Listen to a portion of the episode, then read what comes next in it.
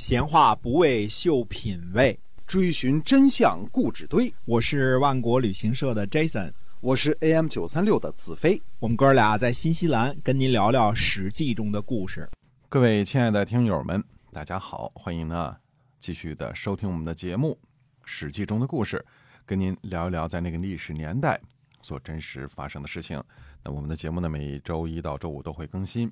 希望您能够持续的关注我们。好，咱们继续的书接上文。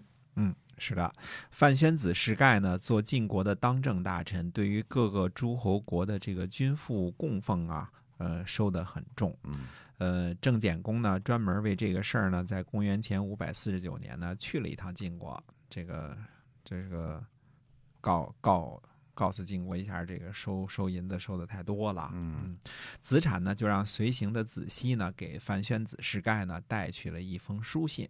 这个信里边说呢，说，嗯，先生您执掌晋国啊。四邻诸侯没有听说什么样的美德，只听说呢共富很重。我子产呢感到很困惑。我听说呢君子执掌国家呀，不会有缺少财货的忧虑，只会有没有好名声的担心。诸侯呢把财货聚集在公室，则诸侯呢会有二心。如果先生您倚靠这些财货呢？那么晋国就会有二心，诸侯有二心呢，则晋国会受害。如果晋国受害呢，先生您的大夫之家呢也会受害。这岂不是有些没弄明白吗？哪里用得到财货呢？美好的名声是德行的载体，德行呢是国家的基础，不让国家的基础损害呢？当然是应该努力追求的，有德就会开心，开心呢才会长久。《诗经》里边说呢：“乐之君子，邦家之基。”这就是说美好的德行呀。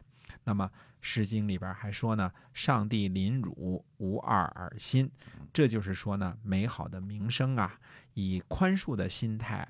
啊，思考可以彰显德行，那样美好的名声呢，就是载体。这样呢，就可以让远方的人都归附，让近处的人呢都安宁。您是想让别人说是先生给了我活路，还是想让别人说先生让我活得很郁闷呢？那么大象呢，因为有象牙而丢掉了性命，这就是大象的财货呀。哎。范宣子世盖呢，这个听了这个看了这个书信之后呢，这个感觉到很高兴啊，就很这范宣子世盖悦啊，那么他呢就减轻了诸侯的共赋。那么你看看一封书信有多厉害啊！郑简公呢这次呢去这个呃。郑国呢有两个任务啊，第一个呢是希望呢减轻共赋，第二个呢是要求得到晋国的允许呢去讨伐陈国。嗯，郑简公呢。呃，给世盖呢行了起手礼啊，这个再拜起手礼的当中的起手礼就是磕头了，对吧？那么世盖呢就连忙推辞，子西呢这个时候担任相礼，就从旁解释说呢，他说陈国因为有鲁国撑腰而欺凌虐待毕义，寡君这是来请罪的，哪里敢不行起手大礼呢？那这一年呢，诸侯在夷夷会合，准备出兵伐齐。正好呢，赶上发大水，就没能成行。公元前五百四十九年的冬天呢，楚国讨伐郑国，吸引诸侯的注意力，来救援齐国。楚军呢，到达了郑国的东门，驻军在这个吉泽。吉泽呢，位于今天的河南新郑东南。诸侯呢，就赶紧回师去救援郑国，也不去讨伐齐国了啊。那么晋平公呢，就派谁呢？呃。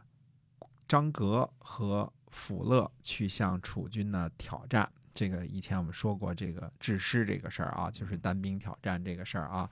那个这次呢又有一次挑战。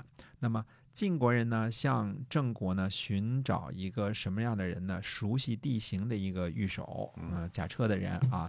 那么郑国人呢就占卜，结果呢是谁呢？这个呃公孙当中的呃宛射犬说。他这个吉利啊，他因为被封在宛嘛，他名字叫宛社犬啊。那么子大叔呢，就告诫这个宛社犬说：“呃，这个对于晋国人呢，要谦让有礼。”宛射犬说呢：“说无论人多人少，我驾驭战车呢，都是在同一个位置上。嗯，子大叔说呢，不是的。他说小土坡上啊是长不出高大的松柏的。嗯那么张格呢和这个呃辅乐呢辅利呢就在这个帐篷当中呢休息，让这个晚射犬呢坐在外边儿。他二人呢吃完了饭之后呢，才招呼这个晚射犬去吃饭。嗯那么让晚射犬呢驾着攻击敌人的这个广驹啊，他自个儿自个儿走，然后自己呢驾着驾驶着战车，将要到达楚营的时候呢，才上了宛射犬的车，而且呢，这哥俩呢，这个这个谁啊，这个张格和这个呃府吏啊，在这个到了上了这个战车之后呢，干嘛呢？蹲在这个车后边的这个横木上啊，弹琴。嗯嗯西边的太阳快要落山了，你说这事儿啊啊，这个，呃，将要到达楚营的时候呢，这个呃宛射犬呢就不告诉二人，就突然这个加速前进，嗯这个把马一勒啊就往前走。这俩人呢赶紧从袋子里呢掏出这个头盔戴好，原来头盔都没戴，这这个弹着弹着土吉他呢嘛，对吧？对哎，嗯就就这个俩人在在那儿弹琴呢。那么进入了敌营之后呢，二人呢就跳下车啊，抓起楚兵呢就这个抛出去啊，嗯这个就是抓起人来攻击别人啊。那么把俘虏呢捆好，夹在腋下。晚射犬呢不等二人，就自己呢就驱车而出，就从楚营就出来了。嗯啊，二人呢只能赶紧跳上车啊，然后呢，赶紧抽弓射击追击的这个楚军。等到脱险之后呢，这俩人呢，呃，又蹲在车的横木上弹琴。嗯，俩人这个，就看上瘾了这俩。哎，你看当时这个这个武士的风雅啊，去挑战、去去杀人、去抓人了之后呢，然后，呃，去的时候跟回来的时候，这个跟没事人一样，还在那弹琴呢。当然，也可能是故作闲暇和风雅啊。这叫什么这是叫革命乐观主义精神吗？嗯、这叫呃假清高，是吧？啊呃，就但不管怎么说，贵族的这种这种派儿啊，人家要有啊。是的，嗯呃，这俩人一边弹琴呢，一边说说公孙呐，就是对这个宛射犬说啊，嗯说呃，共同乘坐一辆车就是兄弟，为什么两次你都不和我们商量一下啊？哎就是往前进、往后退，你都不说一声啊？晚射犬就回答说呢，他说第一次呢是因为我一心一意的想冲上去，那第二次呢是因为我害怕了。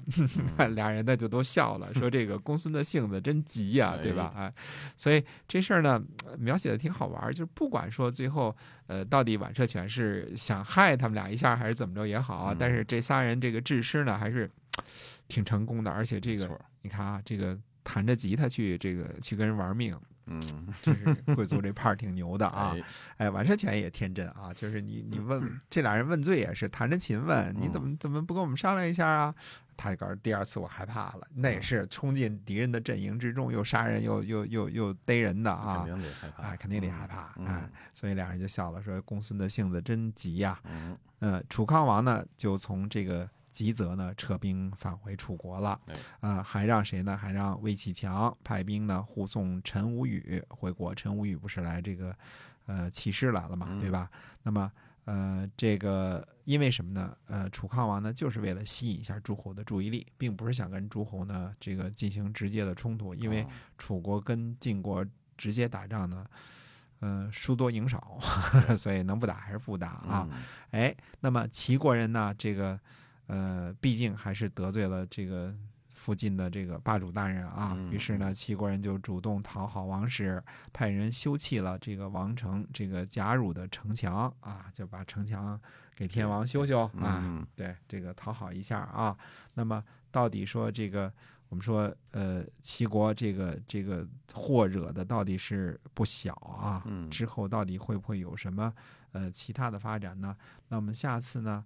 呃，先不说说这个齐国这边怎么担心，我们先嗯去说一说这个楚康王退军之后，呃，楚国南方的故事。哎，好的下回接着跟大家说。好，所以今天呢，我们史记中的故事啊，就先跟大家说到这儿了啊，感谢大家的收听，我们在下期再会。再会。